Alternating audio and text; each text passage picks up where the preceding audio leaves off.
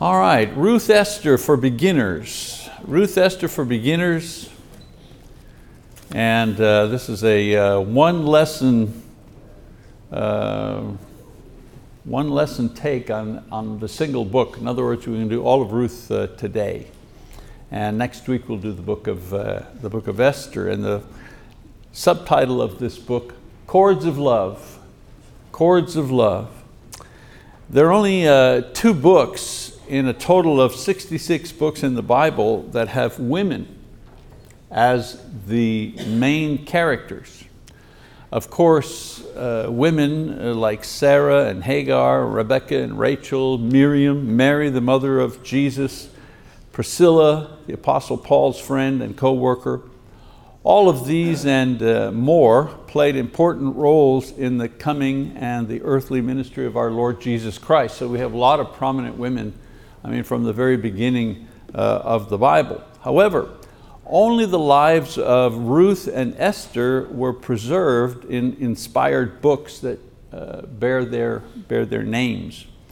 So in this brief course, we're going to focus our attention on uh, one important lesson that we can draw from the study of each of these uh, books. And we begin uh, with the book of Ruth. The uh, book of Ruth takes place during the end of the time of the judges, before the twelve tribes of Israel were united under a single king. That would be around twelve hundred to about eleven hundred uh, B C. Some scholars believe that Samuel uh, may have been the author of this uh, short book. The word Ruth, uh, or the name Ruth, means friendly. She was a Moabite woman from Moab, a country that was east of Israel. Today we call it Jordan. These people were descended from Moab. Moab was the son of Lot and his eldest daughter, uh, who was conceived after their escape from the destruction of Sodom and Gomorrah. If you're wondering, wow, what's the lineage there? That's the lineage. As we uh, quickly learn from the uh, opening chapter, Ruth is a woman of faith and courage. And through various challenges, we see how her love for her widowed mother-in-law grows in strength and quality. All of us are in different types of relationships, which are at various stages. And we usually want these relationships to work, whether they are family relationships, marital relationships, professional, personal relationships, friendships. And so the book of Ruth reveals five essential ties that have the ability to bind us securely to another person in a successful relationship.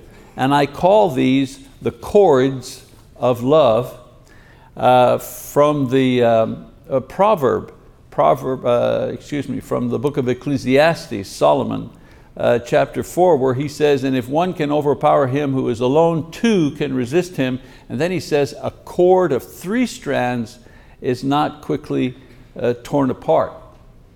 And so in my view, there are not just three strands, but five. There are five strands or five cords of love that keep relationships together. And uh, these cords are described eloquently in the book of Ruth. And so the book of Ruth is a, a wonderful story of the love and devotion of a young woman who becomes a widow, and she takes care of her mother-in-law, who is also a widow, at great cost to herself.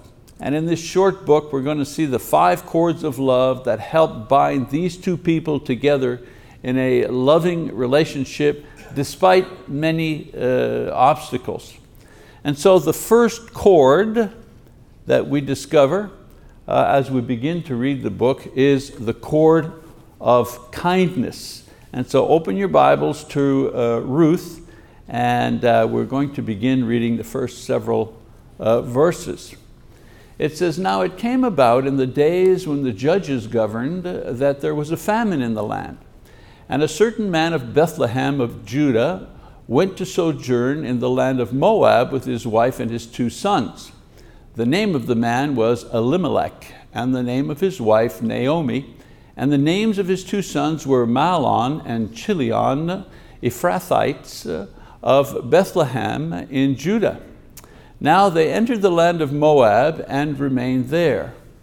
Then Elimelech, Naomi's husband, died, and she was left with her two sons. They took for themselves Moabite women as wives. The name of the one was Orpah, and the name of the other Ruth. And they lived there about ten years. Then both Mahlon and Chilion also died, and the, women, uh, and the woman was bereft of her two children and her husband. Then she arose with her daughters-in-law that she might return from the land of Moab, for she had heard in the land of Moab that the Lord had visited his people in giving them food. So she departed from the place where she was, and her two daughters-in-law with her. And they went on the way to return to the land of Judah. And Naomi said to her uh, two daughters-in-law, "Go, return each of you to her mother's house. May the Lord deal kindly with you as you have dealt with the dead and with me.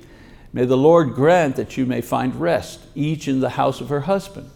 Then she kissed them, and they lifted up their voices and wept. And they said to her, "No, but we will surely return with you to your people." But Naomi said, "Return, my daughters. Why should you go with me? Have I yet sons in my womb that they may be your husbands? Return, my daughters, go, for I am too old to have a husband. And if I said I have hope, if I should even have a husband tonight and also bear sons, would you therefore wait until they were grown? Would you therefore refrain from marrying? No, my daughters, for it is harder for me than for you, for the hand of the Lord has gone forth Uh, against me."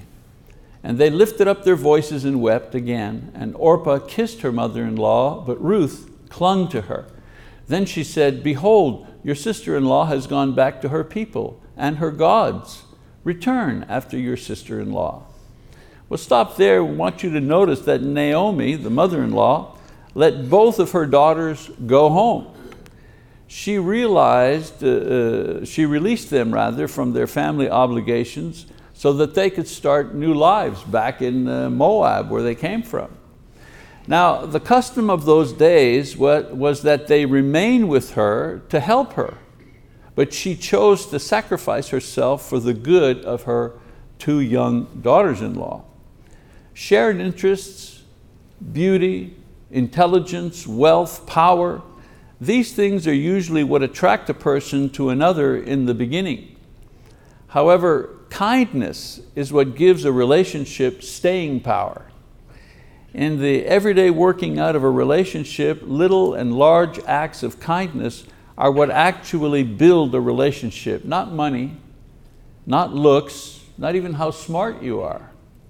Conversely, lack of kindness, such as being impolite or inconsiderate or thoughtless or stingy with compliments or kind gestures, these are things that lead to boredom and eventual uh, separation. And so kindness is the first chord necessary to secure two people together in any uh, relationship, whether it be marital relationship or a business or a friendship.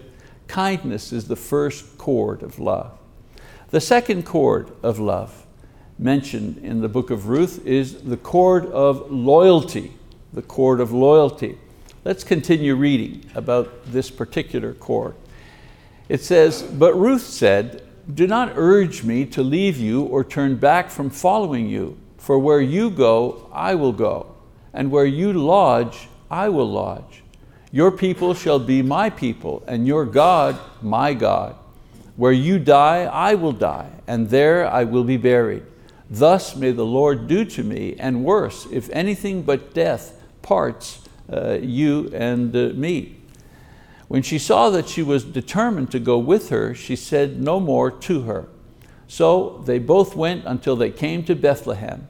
And when they had come to Bethlehem, all the city was stirred because of them. And the women said, 'This is this Naomi, Naomi?' She said to them, 'Do not call me Naomi, call me Mara, for the Almighty has dealt very bitterly with me. I went out full, but the Lord has brought me back empty. Why do you call me Naomi, since the Lord has witnessed against me and the Almighty has afflicted me?' So Naomi returned, and with her Ruth the Moabitess. and daughter-in-law, who returned from the land of Moab.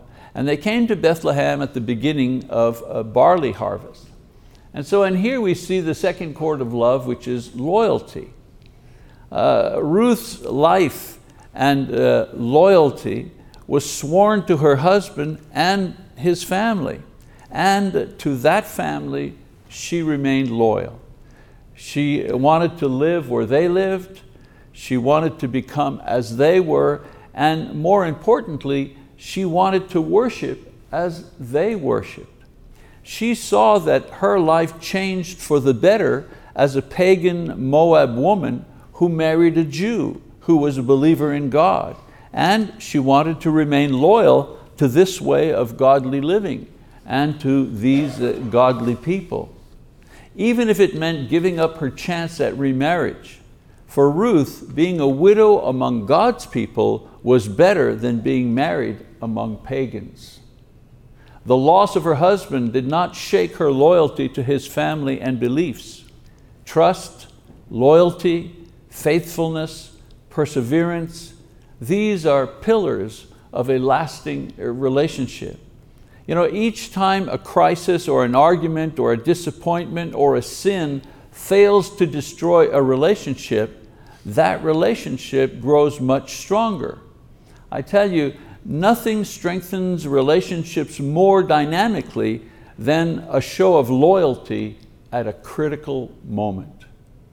When I see my wife or my friend or my family or church members or business associates choose to stay loyal to our relationship when temptation or trial or other options come along, it makes me rejoice and it enables me to actually feel the cords of love binding me together. Isn't it great when someone sticks with you during a difficult moment? Uh, even when you act unseemly, even when your own actions are not as good as you know you would like them to be, you fail. But your people, your friends, your family, your wife, your partner, whoever it is, they stick with you through those difficult moments. That show of loyalty uh, is a, is an absolute binding cord that binds you together in a longer lasting relationship. Chord number three is a, the chord of hard work. The chord of hard work. In Ruth chapter two, we begin reading about what um, Ruth had to go through in order to maintain their relationship uh, with her uh, mother-in-law. So we read together. Now Naomi had a kinsman of her husband, a man of great wealth, of the family of Elimelech, whose name was Boaz. And Ruth the Moabitess said to Naomi, "Please let me go to the field and glean among the ears of grain after one in whose sight I may find favor." And she said to her, "Go, my daughter." So she departed and went and gleaned in the field after the reapers. And she happened to come to the portion of the field belonging to Boaz, who was of the family of Elimelech. Now behold, Boaz came from Bethlehem and said to the reapers, "May the Lord be with you." And they said to him, "May the Lord bless you."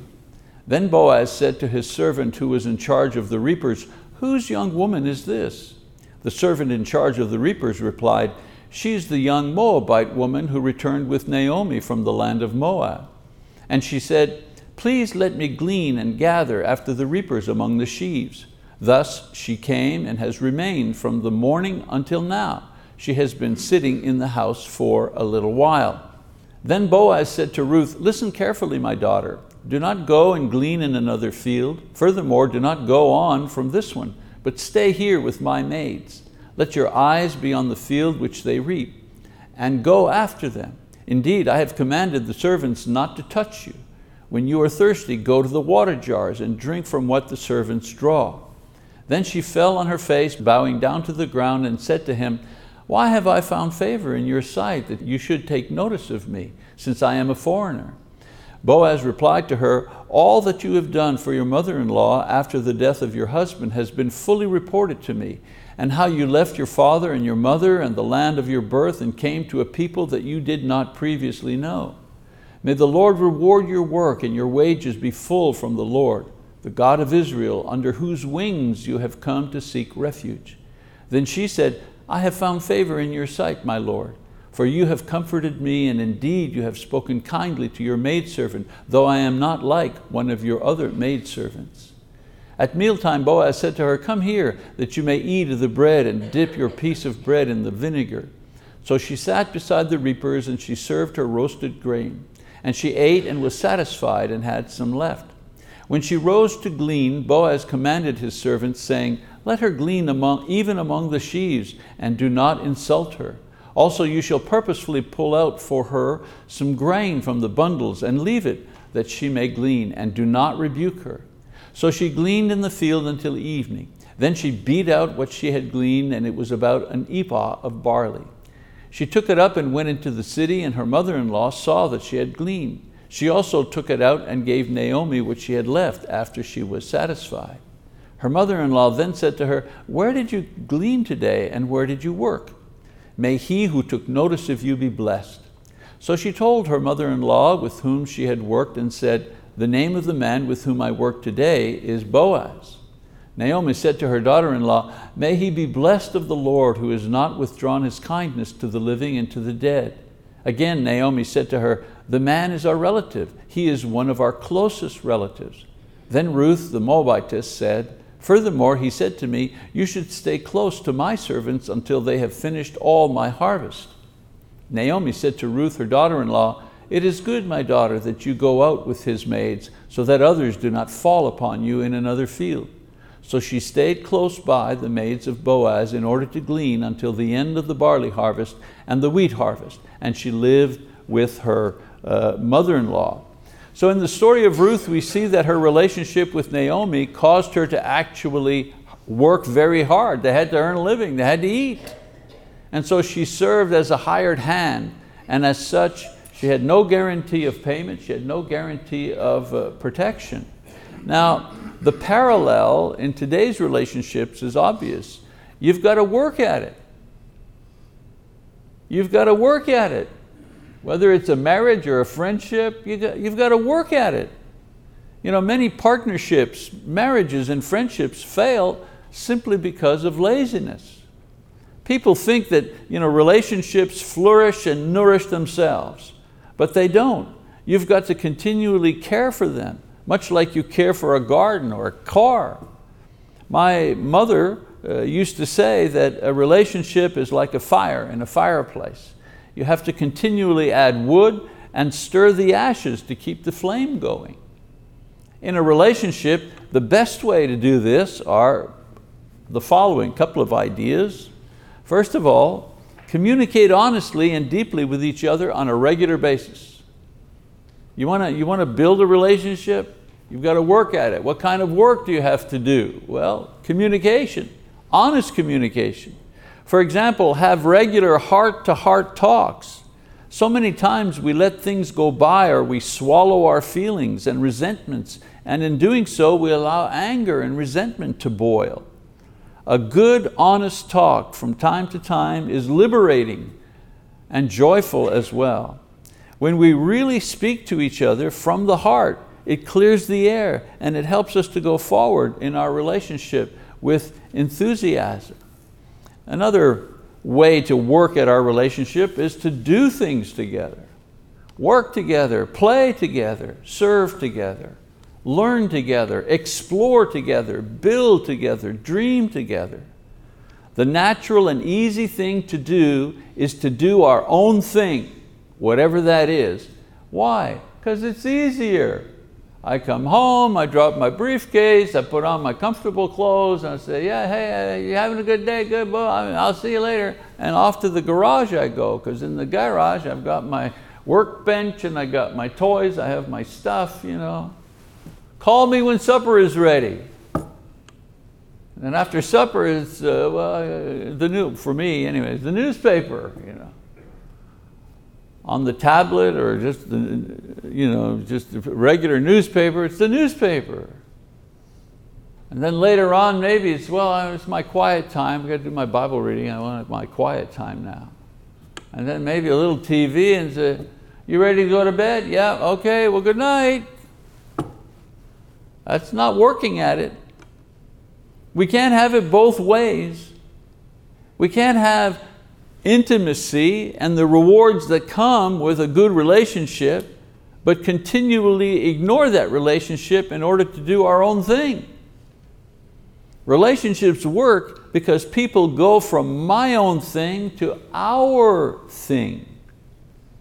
The work comes from the trial and error of figuring out what our thing is.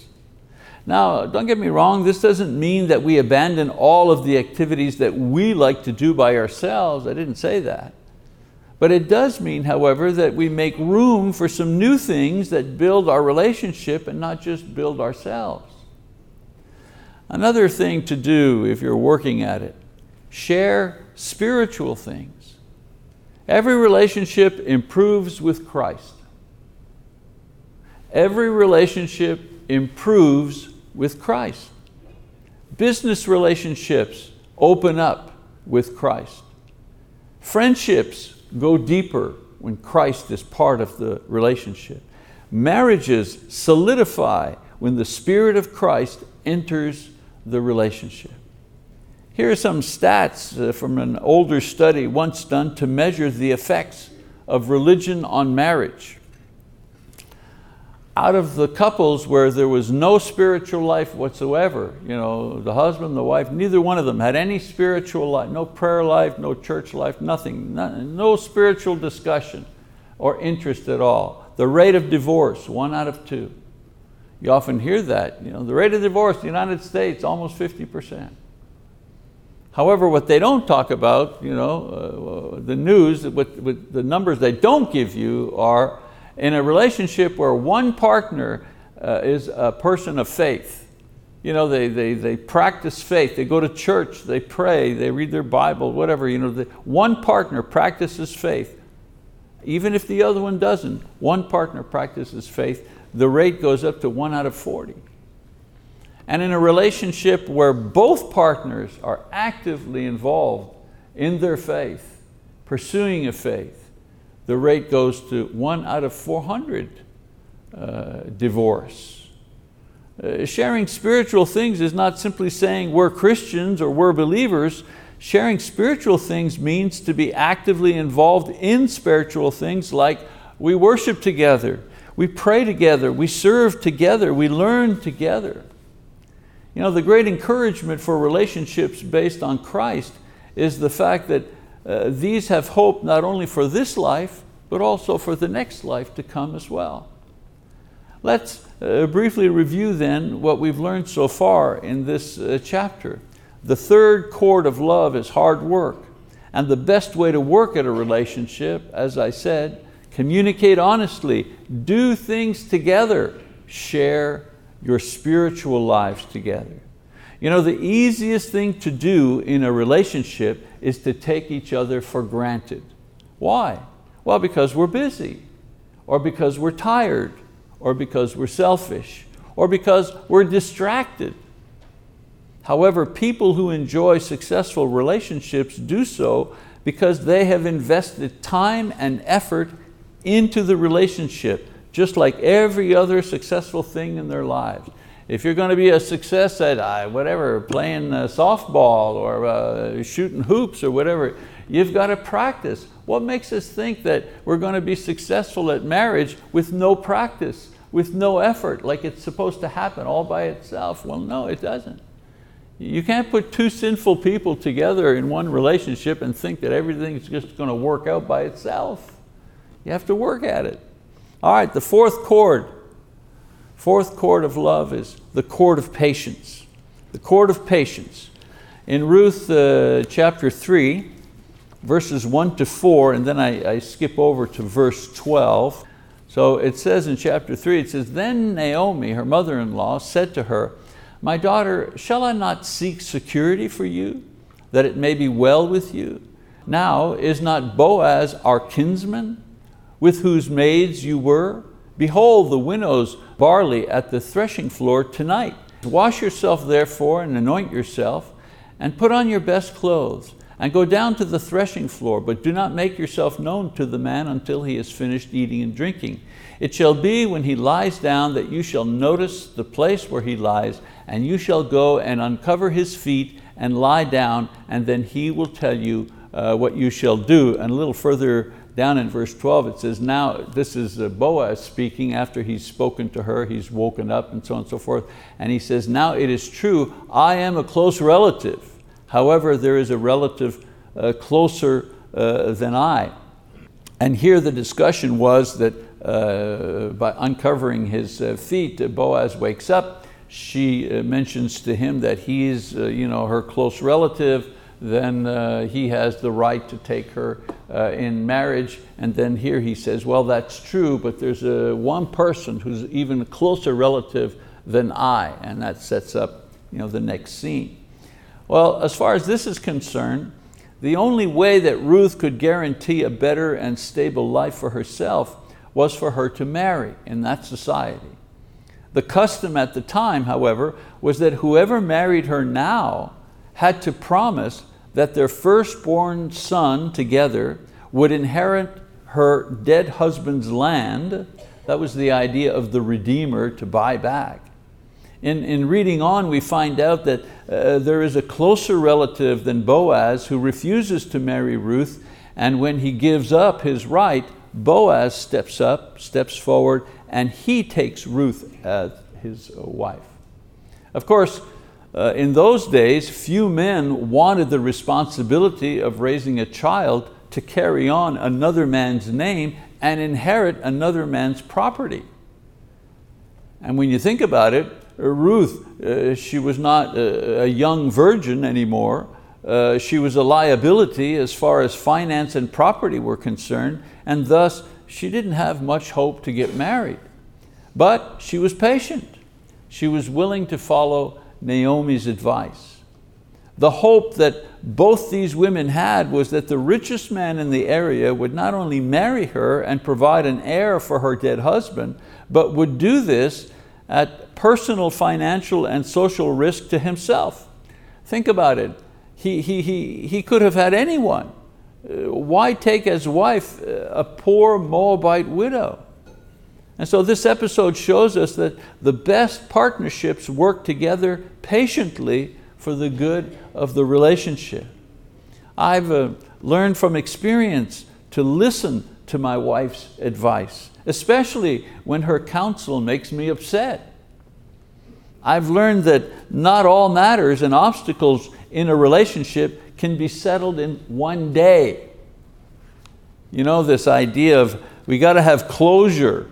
Uh, we go for closure and we talk and talk and talk and talk and talk and talk, talk, talk, talk, yak, yak, yak, yak, to get closure. Well, you know, some things don't get resolved in a day. You know, uh, my wife used to say at about four thirty in the morning, you know, I think we can save some of this for tomorrow, darling. You know, I want, I just want to settle it all now. I want it to be over now. You know, I want closure now. You know. And she says, all right, get a little sleep. We, we, we can manage to close tomorrow. I've also learned, and I mentioned before, when two flawed, imperfect, sinful people are in a relationship, there are going to be offenses. I mean, it's a sure thing. There are going to be offenses, one hundred percent certain. I've also learned that patience is often the ingredient in a relationship that maintains balance when things get difficult. If loyalty is the rope that binds you closer together, patience is the rope that keeps you in the relationship when all the other ropes give way. Patience is the safety rope when the others fail. Patience is the willingness to go on despite discomfort. It is the willingness to wait. It is the ability to carry a heavy load without discouragement. It is the desire to forgive and make allowances for other people. Patience gives the benefit of the doubt and chooses to understand and work with the weakness and the failings of someone we are in a relationship with. Pa- patience doesn't Patience doesn't say, I can't do this anymore. You see that all the time. You know, I can't do this anymore. And my answer to that is, why not? Why can't you do this anymore? Are you suffering so badly that you, you know, are you so little invested that you're ready to throw it all away? No one is born with patience. Patience is something we learn one situation at a time. However, patience always pays off with a reward of some kind. For example, Ruth's patience led her to a loving and kind husband. The true reward of patience, however, is that through patience we grow in our ability to love and to hope and to be wise.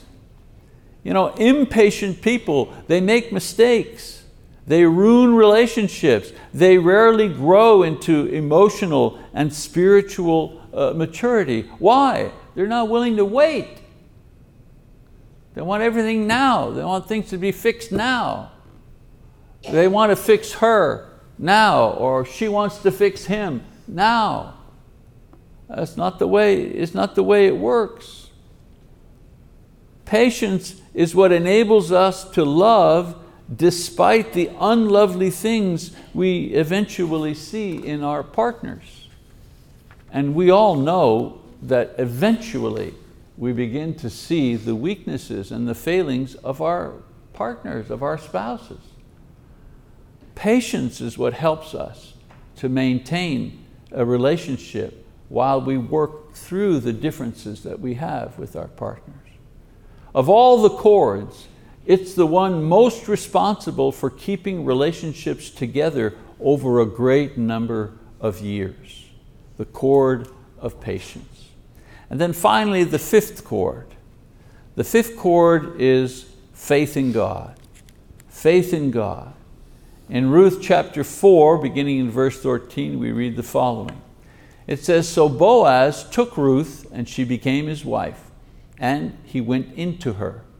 And the Lord enabled her to conceive, and she gave birth to a son. Then the women said to Naomi, 'Blessed is the Lord who has not left you without a redeemer today, and may his name become famous in Israel. May he also be to you a restorer of life and a sustainer of you of your old age. For your daughter-in-law, who loves you and is better to you than seven sons, has given birth to him.'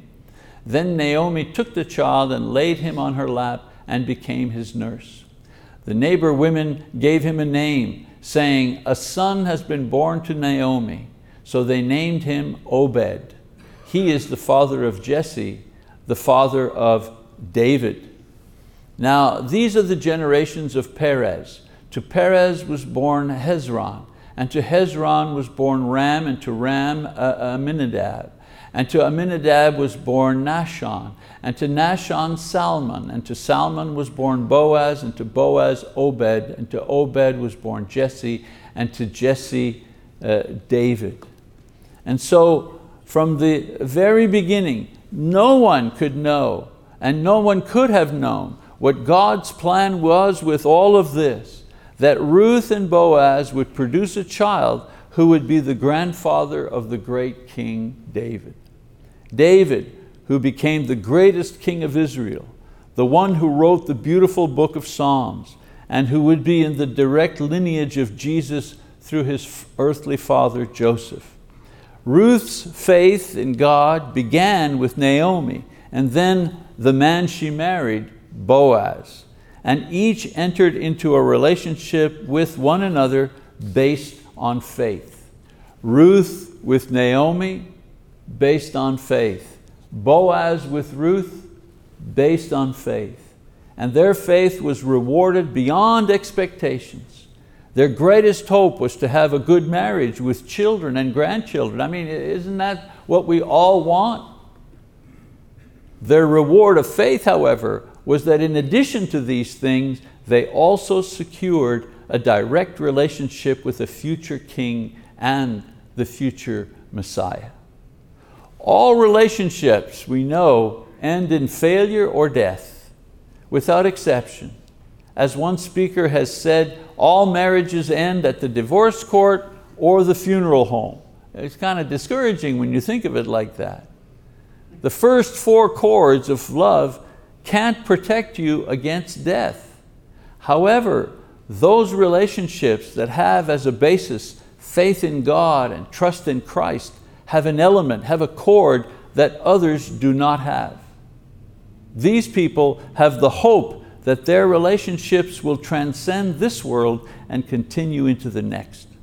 This reality and promise of God is what gives a relationship between Christian spouses or friends and family an extra measure of joy and hope and confidence.